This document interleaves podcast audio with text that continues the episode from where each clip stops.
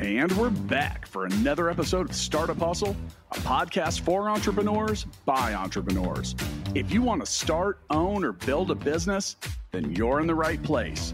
We bring you the real truth about what it's like to take something from concept to launch. From growth, innovation, experience, failing, or winning big, we've got you covered. So let's get down to business with another episode of Startup Hustle brought to you by Fullscale.io.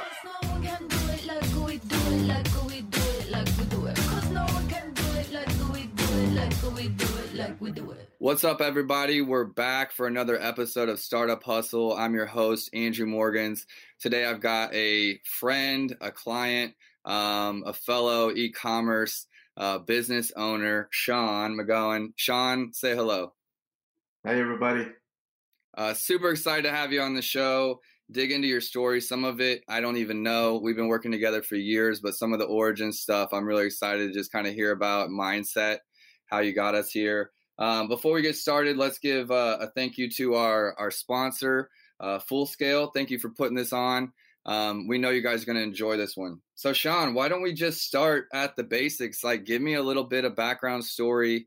Um, I know that you just left corporate America for, um, you know, to do leather honey full time.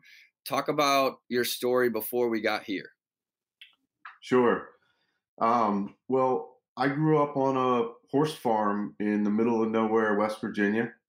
Um, you know, my my parents were both farmers, um, and uh, I was smart enough, I guess, to learn that I didn't want to be a farmer early on because uh, it's really really hard uh, work, and so um, tried to do good in school and and get into college, which I was able to, and just by way of luck. Um, got a job offer into banking of all things. I majored in business, didn't know what I wanted to do had my resume out online, um, and uh, you know they called me from the bank. Uh, it was First Union at the time, and they told me basically you can use your finance skills and your sales skills. At the time, I was I paid my way through school selling ultrasound machines for GE. Okay. Um, for in North and South Carolina, um, and so got hired um, by the bank actually down in Miami. So that was kind of the sales pitch was you can use your business skills and sales skills. The, the job is in Miami. Um, and uh, we'll do training for like four months in Charlotte, North Carolina, where the bank was headquartered. Um, and I was like, okay, so I get to extend college for a couple months and move to Miami. Sure, I don't have anything else going on. Mm-hmm. Um, and like many things, I mean, one thing led to another, and uh, I actually was in that profession for 20 years up until a couple months ago. Um, but 10 years into it is when I, and so 10 years ago is when I started this business on the side, Leather Honey. Um, my, uh, it's actually a, a, longer family history with it, as you know, Andrew. Um, my go ahead and share that. Yeah, go ahead and share that. Share a little bit of that. Yeah, my um, so my family is originally from Philadelphia and my grandfather um, was a business person, entrepreneur, and he um, got talking one day with his actually his postal worker, like his mail mail delivery person, um, about the leather shoe soles that the mail person was going through, um, and how like you know every month he was having to get his shoes resoled, and every time he did, it was expensive and it was um, uncomfortable to have the new shoe sole. And so he and a friend like invented a leather conditioner to put on the shoe sole. They called it Sole Dip at the time for the shoe sole, uh, S O L E, not S O U L. Um, and uh, like you know, knew it was a good product, but never really marketed it much at the time. Um, and then you know, when I grew up on the farm, my dad was always using it on his harness and harness and saddle and you know, my baseball glove as a kid was always the most well conditioned uh, baseball glove on the team. Uh, that was the only good thing about my glove uh, skill, but it was very well conditioned. Um, still gave gave me a lot of errors, but um, and uh, so I always knew it was a good good product. And my dad started um, selling it as harness honey um, back in the 80s to other farmers, like who would use it on their harness and saddles and things like that. He would set up booths at like horse shows and county fairs and state fairs and things like that. Um, and so that's really how the first product was originally, you know, commercialized and marketed. Um, and then, you know, t- really 10 years ago when the financial crisis hit in, you know, I guess now 13 years ago, 2007, 2008, my, um, my banking job was pretty slow and different. And so I had more time on my hands. And that's when I approached my dad about, hey, you know, can I get involved and can I really try to make this a real business? That's awesome. Um, so probably 10 years old. I mean, as far as when, since you've had it, um, we've been together six and you were already on Amazon when I met you. Tell me about, you know, like I believe that I've been helping brands on Amazon for about eight years. And, um, you know, that was even a long time ago. In Amazon years, eight years ago was a very long time ago. Uh, people just weren't into, you know, you're putting products on Amazon for the first time. Usually it was like very well known brands like, you know, Nike and Adidas we were talking about. Um, you're putting a new brand on there, you know, and when I came on, it, it was, uh, you had some features that I had never seen before and different things like that. So I knew you had been on Amazon a long time. What made you believe in Amazon before most of the rest of the world, honestly. Yeah, well, um, I definitely believed in e-commerce from the very beginning, and a lot of it's just purely because I hate shopping. Mm-hmm. I've always hated going into the brick and mortar stores and you know just shopping, trying things on, you know, going to a dressing room, walking around, trying to find something that fits. That's you know, like um, I'm that's just always been something I've disliked. And so as soon as I was aware that there was another, um, you know, way to go about purchasing, um, I was into it from the very beginning. And so I kind of had experience purchasing um, things for myself. And um, I'm not a tech wizard by any chance, but I believe I love leveraging technology in every way possible. And so I, I kind of thought that was our path forward. I didn't see us getting into a brick and mortar like traditional retailer. And so when I got involved, yeah, in 2010, um, Amazon was early. Um, and um, I mean, I still remember like completing the application process for adding a new product. And we were one of maybe six or seven leather conditioners at the time on Amazon. It was really, there's very few competition and it was all the it was us basically and like the you know big multinational companies, the biggest brands on there. Um, but you know what I tried to do from the beginning was out hustle them and outsmart them and uh, outwork them um, because you know it took those big brands a long time to come around to Amazon being more important and powerful than the brick and mortars, and I figured I wouldn't be able to beat them in their traditional route, but here's a new, you know, competitive landscape that no one else, you know, they weren't really focused on. Right. Um, so that's really, you know, where I put all of our focus. We put all of our marketing dollars on, you know, AdWords and, um, you know, everything. Everything was was online e-commerce from the very beginning. Yeah, I'm really appreciative of our relationship on Amazon in regards to building my own business.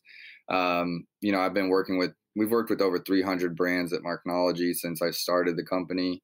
Um, but there was very few brands that were created with intent that I've been working with that long, with the intent being solely e-commerce, solely like a big focus Amazon, even you know the website redirecting to Amazon, um, you know Google AdWords. It was almost a complete opposite out there in the landscape in regards to what everyone else was doing.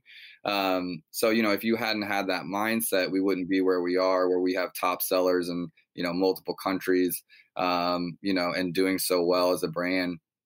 uh, you know, I think that talking about, well, one, you talked about straight hustle and we're on startup hustle. So I, I absolutely love that. Uh, but, but secondly, you know, I think one thing that we're doing that I, I'm excited about because we're bringing some of that original innovation is with our global expansion and expanding internationally on these other marketplaces that I think will grow much like Amazon US, um, getting into them early, you know, being an early adopter, um, you know, learning new things on those channels. Like, you know, we're trying we're trying to learn how to effectively market in multiple languages, you know, as a small e-commerce team.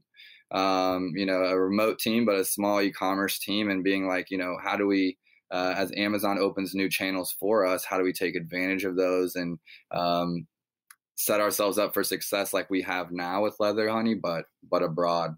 Um, you know, besides being one of the early adopters to Amazon.com, um, you know, you, one of my first clients to be on Amazon Canada, um, you know, and, and, now we're in Amazon UK, which is Germany, France, Spain, Italy. You know, they're turning on. We're we're launching into several other countries as well. Um, talk to any of the listeners now about our mindset and your mindset um, for expanding internationally um, and what you hope to gain by by doing that.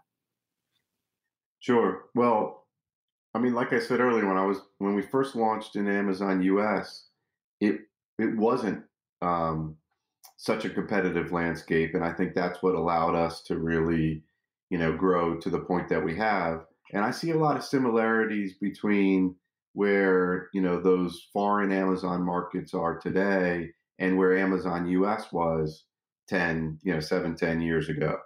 Um, because a lot of U.S. companies haven't figured out how to position themselves internationally, um, and uh, to me, that's you know a lot of it is figuring out where where can you compete and win on a regular basis based on your value proposition, right? And our value proposition is we are the premium leather care products. So ours are frankly more expensive than any of our competition uh, because they're better. And so I think people that care about their leather products, they want to also, you know, take care of them. You know, leather is expensive, whether it's couches, car seats, etc. Um, and so I think that's where we really, you know, we I, I think we try to know what we do well and where we compete best, and that's where I see the opportunity internationally. Um, like you said, Canada was the first market that we went into, and that's an easy one to expand. Amazon Canada and then you know the EU and all the marketplaces there. There's some complexities with those because of the, frankly, because of the translations. Um, and I think that's an important piece to make sure you get right and not just invest in, you know, not just do Google Translate, um, but really invest in, you know, uh, appropriate translations by locals who really understand the e-commerce marketplace. And you've helped us with a lot of that as well. Um, and then, you know, now we're in Amazon Australia. Um, our first shipment to Amazon Japan should go out this week. And then, you know, we're headed hopefully to the uh, UAE and, and uh, Mexico and other markets as well soon. Um, but, you know, going back to your question, I just see it as an opportunity to where the competition is a little weaker, candidly, and where we can solidify ourselves and a lot of the um, the uh, uh, advantages of having an established Amazon US business, you know, transfer over to the foreign marketplaces too. You know how to set up your product detail pages. You know how to set up. Uh, you know better than anybody how to how to have the the, the advertising uh, moved over and, and successful.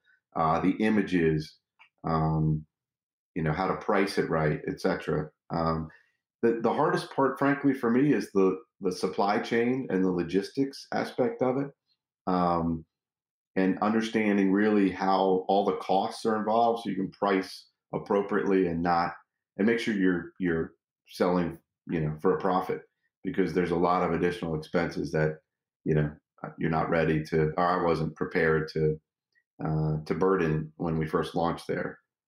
Right. The expectations aren't exactly laid out. And I mean, we would be doing all our listeners a disservice if we didn't talk about all the issues we've ran into, you know, through the years and expanding. And we talk about Canada being easy, um, but honestly, we've we've ran into almost every roadblock you can think of. We've just pushed through them with hard work. You know, on, I mean, in my opinion, so we just stayed with it, and um, now we're just getting more refined. You know, we're still learning and trying new things um, down to like you know the text on the graphics not being in english not just the copy and the listings but we're you know we're changing the graphics and changing the text how now that we're there how can we just do it better how can we provide better service um, one thing you touched on that really was interesting to me and and something I, I want the listeners to hear is we are higher price than all of our competition and we're on amazon so many people talk to me about amazon or online and they're just like well, there's a hundred other sellers. There's,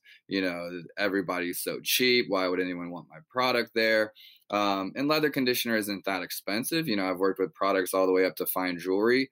Um, but the principle is the same when we're talking about who we're going against in regards to competition. Amazon is a marketplace um, that can handle a high price item or a premium item. It's just a matter of actually delivering on having that premium item.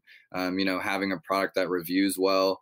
Um, you know, the leather honey reviews extremely well. Uh, and in my years of building, you know, leather honey here in Kansas City has come up in conversation plenty of times for different reasons, as examples, all kinds of stuff. Um, I'm not surprised how many people pipe up to say, "Hey, I have that in my closet. Hey, I have that in my garage. Hey, I've used that." Um, literally, probably like at least just me personally, 50 times or so. Someone I, I have leather honey, um, and we're not this. You're not local to Kansas City, right? You're. I actually met you in New York, but I think are you in Connecticut now? Virginia. Virginia. Okay. Um, I got another guy who's in New York that's in Connecticut now, and uh, he, you know, it just like it's it's if you have a good product, if it reviews well, um, people remember that. And Amazon is a platform that 100% rewards or punishes you for those for those bad reviews. So a high price item, but worth the price, we review really well, and that's part of you know that's part of our success. Yeah, and I I, I can't emphasize enough the the focus on reviews and the client experience. um, you know, at the very beginning, you know, when I was launching this on Amazon, I literally, there wasn't an automated tool to reach out to buyers. So we literally were writing a email, you know, a template, but still, you know, going in every customer, copy paste, customizing it to the to the customer's name, um, and really, you know, trying to head off any negative reviews before they got on the platform and solicit positive reviews, you know. And I still, I still remember that day. I honestly don't talk about it that much because we're buddies. But there was a there was a conversation with me, you, and Ari, your sister, who runs the company with you, and um, you know, I was like, I was I was onboarding with Leather Honey, you know, kind of getting to know everything. I think I'd been working with you a few months at the time, and um, learned that you guys were were emailing manually. And you have to understand the position I was in to be like, okay, do I tell them that like we can literally make this like thing go away, uh, you know, and because I don't want someone to lose their job because there was a lady that was doing that, you know. Oh. I was like, if I just word this correctly, you know, I'm gonna let them know, hey, there's a way that I can do this, you know, where um, for 30 bucks a month, this is gonna happen automatically with some software. Uh, you know, it goes to show you you don't know what you don't know and that didn't always used to be there. I'm still literally like trying to develop software myself or you know software continues to come out that we're having to learn together and different things. But i think what what really matters is the willingness to care. Like way before the different things came out whether it was amazon no matter what platform you're on um, you know you really cared. And it was sending emails to the people that have bought manually like having a person at your staff 24 7 sending out sending out um, emails. And we have thousands of orders to the listeners. So it wasn't like, hey, had five orders a day, send out an email. You know, it was a lot. It was a full, almost a full time job getting those out. Um, and that honestly sets me up for the, for one of my questions. And I was just going to ask, like, what have you done um, to differentiate yourself um, you know, in this space over the last 10 years. Um, I have my thoughts on why I think that we're successful. You know, I talked about some of those with the focus being e-commerce and Amazon and different things like that. Um, but knowing that you were hoping to end up here where you're, you know, running leather honey full time, what were the, some of the things that you said these are musts for us and, and we got to focus on these to differentiate ourselves? Yeah. Um, so a couple things. I mean, one is, uh, staying true to who we we are, right, and not wavering. And you know, we are again the premium leather care products company. Um, like you said, there would have been a lot of opportunities, and it can be very alluring to try to compete on price or other things. Um, but we've never done that. In fact, in, in fact, if anything, we've increased our pricing on Amazon over the, the time that we launched. Um, you know, by 20, 30%. So we've been able to, to pass along price increases of those as those have come through. Um, the, the, the other things I would kind of summarize into a bucket of really thinking long term and not short term. And it ties back into saying, you know, stick, sticking to your knitting and knowing who you are and where you compete and what your value proposition is and, and staying focused on that. Um, but you know, we've been approached a lot of times, and I've thought about a lot of times expanding our product line, right? All we really do today is sell a leather cleaner, a leather conditioner, and a cloth, an application cloth um, to apply those two products. Um, we do sell the conditioner a couple different sizes, but it's really only two products and the cloth. And there's a lot of, you know, um, conventional wisdom that says once you have an established brand and a couple products that you want to go, you know, horizontal and really, you know, start to add in, um, you know, other products. And there's a lot that come to mind. There's a lot that are sold on Amazon. And frankly, almost all of our competitors have, you know, at least five to 10, and some of them, you know, 30, 40, um, you know, different product lines. And we've really resisted that because, first of all, I want to make sure that we don't lose sight on again who we are and what we want to be really good at, and never never you know sacrifice in terms of quality of the product, you know, core product. Second is, you know, we've been able to ensure that all of our investments in terms of advertising, in terms of you know partners, consultants, things like that, are all focused on these two these our core products and we're not spread out too thinly um, where you know you do start to lose potentially some of the bestseller badges or some of those other things that you know I think have been critical to our success over the years. Um, so that's definitely been a big part of it. The other is again tying into the theme of thinking long term. Um, we really like we we're we try to invest in the business with a long term focus, not thinking about this month or next month or this quarter or next quarter. Um, you know, just what's gonna what's gonna build the brand and build the business the right way over the longer period of time. And I can think of so many different situations where, like, you know, it would have been easy to take, you know, some money out of the business, but instead we always choose to reinvest it. Um, whether it's new technology to make us smarter. Like you mentioned, the automated emails. I mean, that's one example, but you've introduced us to so many, you know, tech platforms that we've been able to integrate into our business to make us more successful. And look, they're expensive. I mean, some of them are are not cheap, but again, we're trying to build a, you know a brand, a global brand for the long run.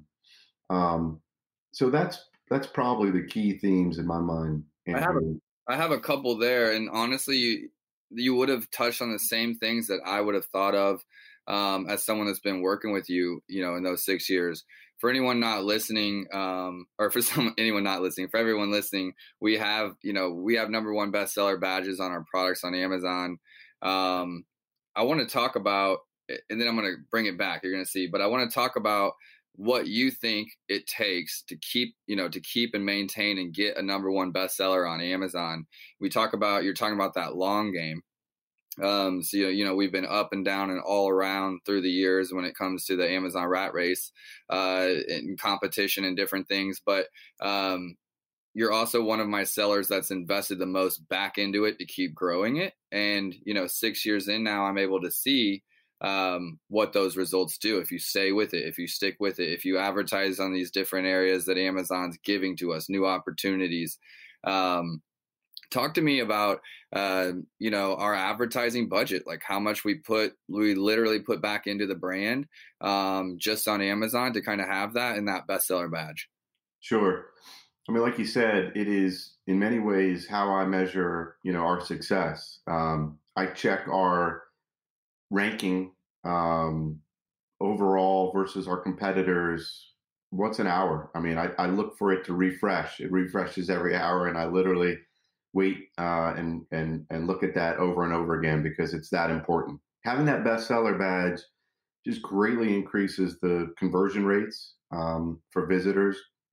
Um, it also is interesting how it um, creates off Amazon buzz and and and uh, advertising as well because you know a lot of bloggers or writers for publications you know they're gonna just do a quick search on Amazon to see, you know, what what what are the best sellers, what are the top selling items in a particular category, and then that's to how that's to be how their you know uh, top leather conditioners of 2020 list is going to look. It's literally going to be you know the one through ten, and so if you're number one on those uh, type of rankings as well, it just adds to the success you're going to have on on Amazon. Um, in terms of budget, I mean, it's a big number. Um, and, you know, we're probably spending uh, hundred to one hundred and twenty thousand dollars a month on Amazon, and another big chunk off Amazon that's just in the U.S. Um, not to mention, you know, in every marketplace. Um, but I really, I think there's, you know, I'm always fighting the tendency to focus on optimization of those ads and Andrew, you and I talk a lot about it, and you know we do we do optimize when we can, but you know I I I'm again thinking about the long term. Um, I'm much more focused on you know not making an extra dollar of profit today when I can keep those bestseller badges, getting in the hands of more people that are going to tell their friends and families about our product, that are going to you know sign up for subscribe and save they're going to finish the bottle and come back and be repeat, you know, customers. Um, again, it's you know, it's focusing on the long game um, and not being tempted by that short term profit or win. No, I love that. And, you know, I think that I just think of all the things that have got us here, you know, that ended up to where to where we're at. And um, you know, everything from uh not scaling the team too much in house keeping the product line, um, you know, smaller and more compact, but focusing on those. I think that's probably a big reason why we were able to expand internationally so frequently because we're not sending 500 SKUs and you know a big part of Amazon is keeping product in stock. And so if you have a big catalog um, you know you're like well what, to expand to Canada I have to send 500 SKUs and I'm going to send in a pallet of each. And you know so that's been it's allowed us to be kind of nimble um, you know and try different things um, and then like, you know, keeping the, the leather honey team smaller, I guess what I was saying while you're in banking and different things like that. I know Ari's been, um, full time for a while, but, uh, the ability to invest in advertising, you know, the advertising has, has been a huge, huge part of what we do. Um, and having that budget, not, you know, maybe not living off the brand while we've been building it, um, has been, you know, maybe very, very impactful. Um, for the ability to to not think about the short term, think longer term, um, and really plan for success. I really love that, and it's it's not something that I um, on the other side of the brand, you know, get to really see, um, you know, that frequently. So it, it's really just, I guess, for me, been very impactful in the way that I look at strategy. Um, you know, with leather honey being in a lot of in a lot of ways um, different than what a lot of people are doing in this space, so to speak. The other, yeah, the the other thing. So I would add two more things. One is, um, you know, not taking the the Amazon advertising and Amazon account management in house, but instead working with a firm like you and yours has been one of the best decisions we ever made. I don't mean to just plug you shamelessly, um, but I will, and I'll be honest. You know, I think that there's the tendency of, oh well, I could just hire somebody that's going to help me with my Amazon and be on staff. You know, having a team of people that all they do is live, eat, breathe this Amazon, you know, business culture has been incredibly valuable to us. Um, we literally take advantage of every beta offering that Amazon gives us. Andrew, you know that. As soon as they come and they and I think because we've been on the platform for so long and spend frankly spend so much money on advertising, we get access to a lot of those betas.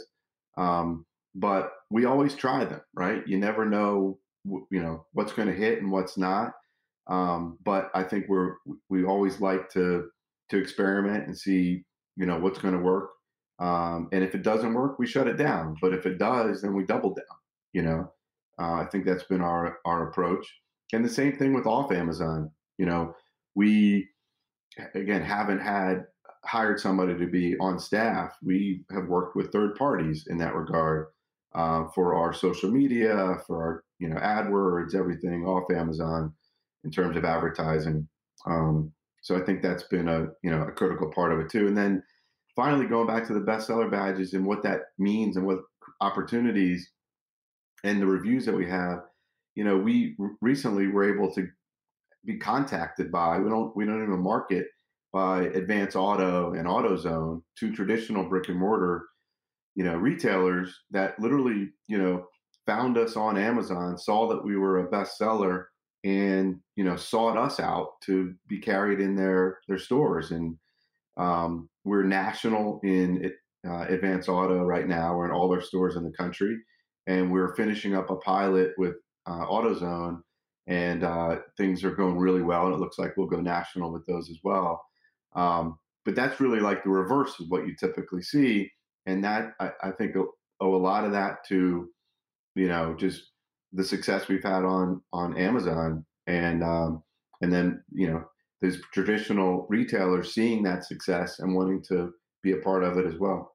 Yeah, I I um I've, I've experienced some of that with my own brand with Landlocked, meaning being found online and then being asked to come in stores um, you know, I can't help but think the whole time about Warby Parker.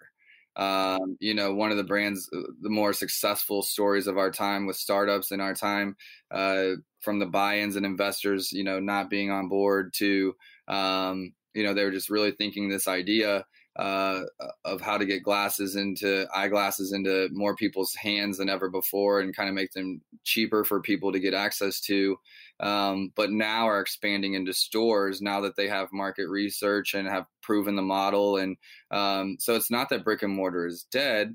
Uh, it's not that brick and mortar isn't successful. It's that technology gives us the ability to get data at such a faster rate than traditional business. Um, you know, in one year of like high sales online, you're going to get way more customer data than you would have at a, at a busy store anywhere. Um, so if you're comparing apples to apples, and so you know you're then able to use that data and be like, what's a good fit for us? You know, we've we we know how to be profitable directly to consumers. We know what consumers like. We know everything about our product, and then you put yourself in the driver's seat in those brick and mortar negotiations because you're saying, hey, I don't need you to get exposure. It's choice. And you know do we want to be here? Do we want to expand? Do we want to try to reach a different customer that maybe does like shopping um, or that customer that's not looking for us but comes across us in the aisle? Um, and i think it's a great move for leather honey uh, to, to get into that space because it's kind of untapped but we're going in there in control versus begging to be on a walmart shelf or or begging to be you know somewhere else. Um, that you're right. A lot of times I am going brick and mortar to online, and so um, even the thinking, the mentality behind how to sell and who to sell to. Um, when you're selling brick and mortar, you're you're making one relationship with the rep, whoever that rep is or that team, and you know convincing them to sell your product, and then it's on them to sell it to to every consumer. Um, online, we're figuring out all the way down to who our actual customer is, and it allows you to care more about the brand and care more about um, you know standards and and all those things because you're like, no, I'm directly dealing with my customers face to face and seeing what they want, what they like, what they review, what they respond back when we send them an email. Um, so in my mind, I know I'm an e-commerce consultant. You know, we're an agency, and I live and breathe e-commerce. But that's one of the things that I love um, is when brands get that direct touch with their customers that maybe they've never had before because they've always gone through a different channel. Um, and then the ability for Amazon to just people think that Amazon's consuming all consuming, you know, and actually, uh, if we're if we're taking your advice, you're saying that Amazon created opportunities for you off Amazon or in brick and mortar um, because of your success there. Yeah, absolutely. And I look, um, we got contacted by a number of different retailers over the years, and it was important to pick the ones that aligned with our again with our brand and a premium price point. Um, you know, not an off-price retailer. You know, even Walmart to me wasn't a good alignment with our brand, and they did contact us also. Um, but the other thing that was interesting, I'll share, is one of AutoZone and Advance's hesitations with us was the price point where we are. Again, you know, we're we're more expensive than our competitors, and they, I think, were concerned that you know would our product sell on the shelf uh, when you know we're we're you know right there in front of people with this limited buying opportunity on a shelf, um, and our price point was so much higher. Uh, and what I think they're finding is that, first of all, you know, they're able to quickly whip out their phone and be like, why is this, why is this product so much more expensive? Type it in and they go to Amazon and see, okay, wow, this is the number one bestseller on Amazon. It's got 9,500 reviews, four and a half stars. You know, now I get it. And then they, they make about even, you know, even checking that kind of, you know, that, that you know validity of the brand and the price point on on Amazon, they still make it a, a lot of times a, a, buying decision, you know, there in the store.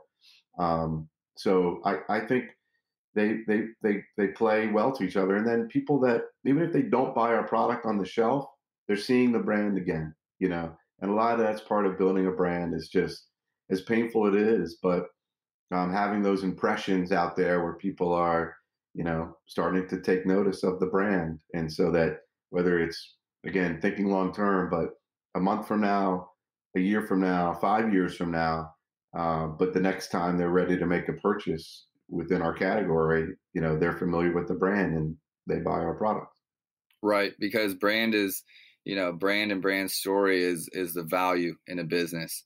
Um, you know, if you have, if you're trying to make an exit, um, everyone's gonna you know ask well what's what's your brand you know what's your collateral what do you have um, and you can show them sales but there's a lot more to to it than that um, i think anyone can sell products but it's really you know brand that that comes a long way um, you know, I was thinking it was kind of interesting hearing some of your backstory. Um, my family's from Oklahoma, dairy farmers. Uh, my my dad grew up on a farm and knew he didn't want to be a farmer, um, and put me into uh, computers uh, as a alternate. You know, he was like he was really into computers and kind of uh, as a kid I was building them, and so I went into tech instead of business. Although I find myself in business now, I I always liked it. I was afraid I wouldn't get a job. Maybe I'd end up as a banker. I don't know. But, you know, I was just afraid like that I would get that degree and, and be on the other side and not know what to do. Um, so I got a tech and now it's got us both matched up together. Uh, you know, the business and the, and the tech degree. Um, but let's just talk about a couple things as we close up here. I got a couple of questions that are just more fun questions for anyone listening than just straight business. But number one question being like in regards to like winning, okay? What is something you do regularly to improve success, happiness, or creativity?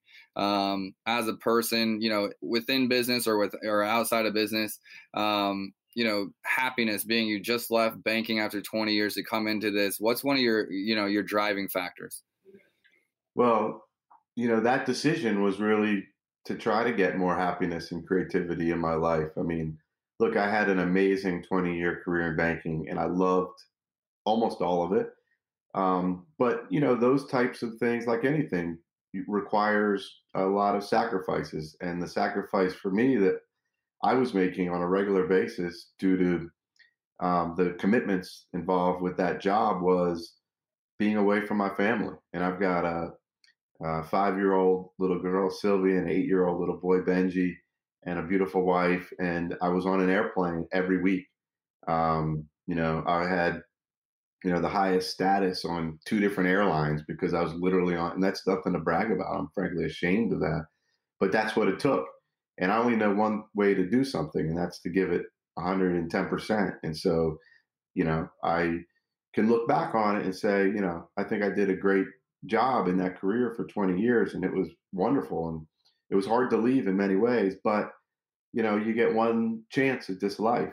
And um, I don't want to wake up in, you know, 10 years from now and look back and have missed my kids' childhood. Um, one of the parts of growing up on a farm, I don't know if you experienced this, but as much as I hated the hard work and shoveling, you know what, and uh, everything else that came along with that, you know, I spent a lot of time outside in nature with my parents and my little sister who's now involved in the business. And I wouldn't trade that for anything. It was a wonderful way to grow up. Um, and my parents sacrificed a lot, you know, in order to give me that childhood.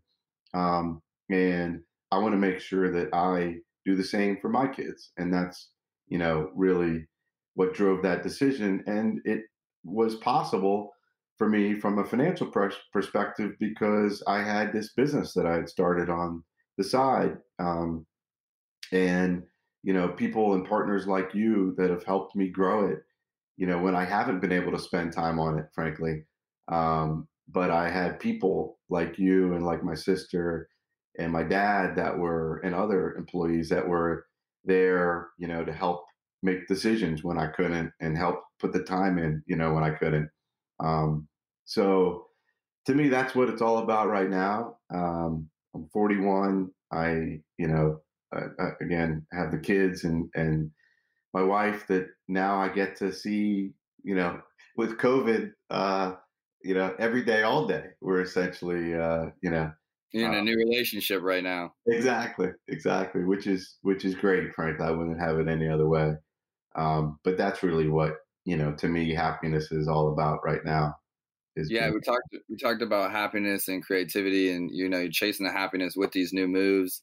Um, but I think one thing I had forgotten maybe six months ago, it kind of came back to me, was um, just how much I like creating um, it is business and the way that i'm successful at business is analyzing and you know doing analysis and into all the detail work and being obsessive about the detail work. And you know it's analytics analytics analytics um, you know affects my personal life affects everything when that's what you're doing as a career you know and, and as someone in finance you know it's about the details um, but what's awesome about being a business owner, um, specifically in a space that's innovating constantly, is that um, you know you have to use a level of creativity just to just to keep up, much less to innovate or be ahead. Um, and so the creativity part almost like comes hand in hand. And what I had forgotten months ago was just like how much I love creating because I was just into this like per- let me just keep perfecting what I'm doing. Let me perfect what I'm doing, perfect what I'm doing. Um, and you you become a perfectionist and you get stuck and you're like this isn't the part that i love anymore. Why do i not love it? Because i've been analyzing it and perfecting it. And um, it was really just getting back to creating again and seeing it in that way and allowing yourself to to move on before something's perfect or to jump into different areas um, and start learning again so that you can start creating again. So i love that you said that and just wanted to piggyback on that to to any entrepreneurs listening or um, you know founders or business owners. Um, you know when you kind of lose some of that natural drive for whatever you're doing um, for me it's like i'm not a perfectionist so i don't know why sometimes i put on that cloak um, you know but i'm really you know that's why i came up with the name marketing or marknology because it's this mixture of marketing and technology it's yeah sure it's some data work and it's some analysis but we're we're marketing and we're being creative and we're selling still, um, which is some of the fun stuff. So I have one more for you. Um, I want to know your opinion on what is the difference between being a genius and just being crazy. As someone that, uh, you know, you've found success now, and some people along the way might have said, like, you know, you're crazy for thinking that way, or you're crazy for not expanding your product line, or you're crazy for, um, you know, keeping your price points too high, or you're crazy for not putting any of this money away and continuing to reinvest it. Um, what do you think the difference is between being like a, a trailblazer or a genius um, and, and just being crazy and wrong? Well, I I think it's two things. I think one is, you know, I I like to bounce ideas off of people.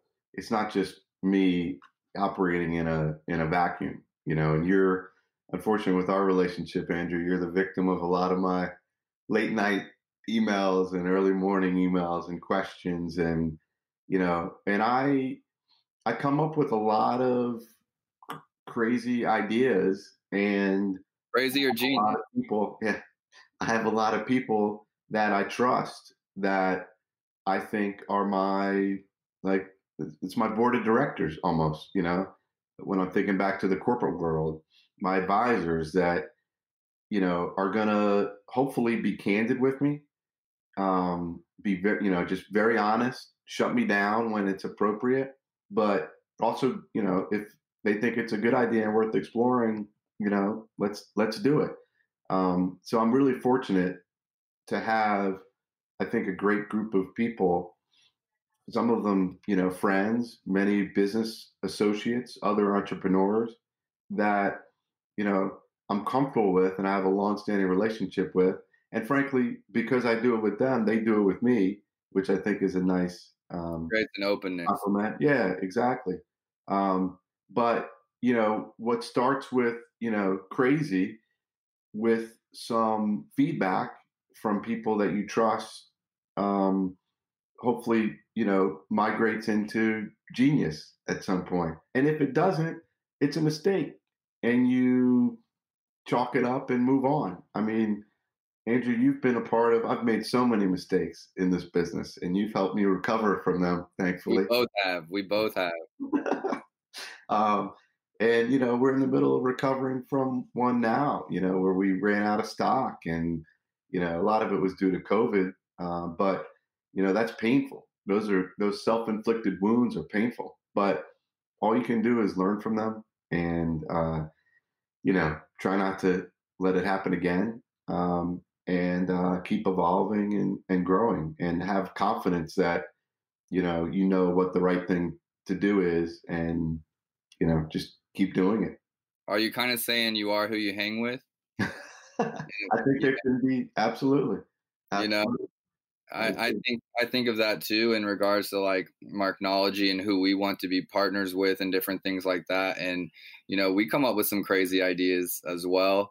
Um, and I think it's just finding a relationship that works for you and and not just picking. You know, we're in business. It's about innovation. It's about change. It's about trying new things. Um, specifically when it comes to e-commerce and digital marketing. Um, you know, like you said, we try every beta. Like we're trying them. We're going to figure out what works. Um, and it comes down to to being aligned with someone that's going to say like yeah that here's some of the issues but like here's where some of the wins could be like you know let's try that um, and just not being stuck in your ways you know i would Amazon, I guess my biggest challenge as a business owner um, on my side is is talking to business owners that want to stay the same or are scared to change or scared to jump in, scared to go all in on Amazon or e-commerce, um, you know, or they have advisors around them maybe that are that are hesitant or have had people, um, you know, fail miserably or different things like that. So it really is about, um, you know, who's around you. I remember, and I'll close with this, like uh, when I started Landlocked, my apparel company, uh, I went to ten friends at the time. And I wasn't surrounded by business mentors and things like that, but I went to 10 friends and maybe I am crazy. Uh, but eight out of 10 told me it was a bad idea. Um, and I remember that because I went ahead with the idea anyway. Um, you know, and now I have the brand that I have. But, you know, there, there's these moments where, um, you you just got to move forward if you have a gut feeling about something you know and be like hey i'm gonna i'm gonna try this. It might be genius. It might be crazy. Somewhere in the middle. Um, you know but in this space there's a lot of room for it. And and and that's why i really like e-commerce is that ability for us to just continue to try new things. It's not like we got the um, you know the intro to walmart and then we're like we're set and let's just make sure that that guy or that girl loves us you know and keep that relationship strong. There's so many little things that we can try and create and innovate with um, to continue finding success. So so perfect for the for the people that you know are always kind kind of constantly trying to improve. Well said. Sean, thank you so much for having uh, for being on the show um, and really letting me know some of the insights. I think I, I knew some of them, but you know, hearing it from you and and getting kind of your thought process behind some of it has been super enlightening. Um, and I hope anyone listening just got a little bit of uh, you know a firsthand account of a business owner that's been at it for ten years online um, and kind of what it takes what it takes to win on, win online. Thanks for having me, Andrew. You're the best. Thanks, See you man. later. Startup Hustles brought to you by Fullscale.io, helping you build a software team quickly and affordably. Make sure you reach down and hit that subscribe button, then come find us on Instagram. See you next time.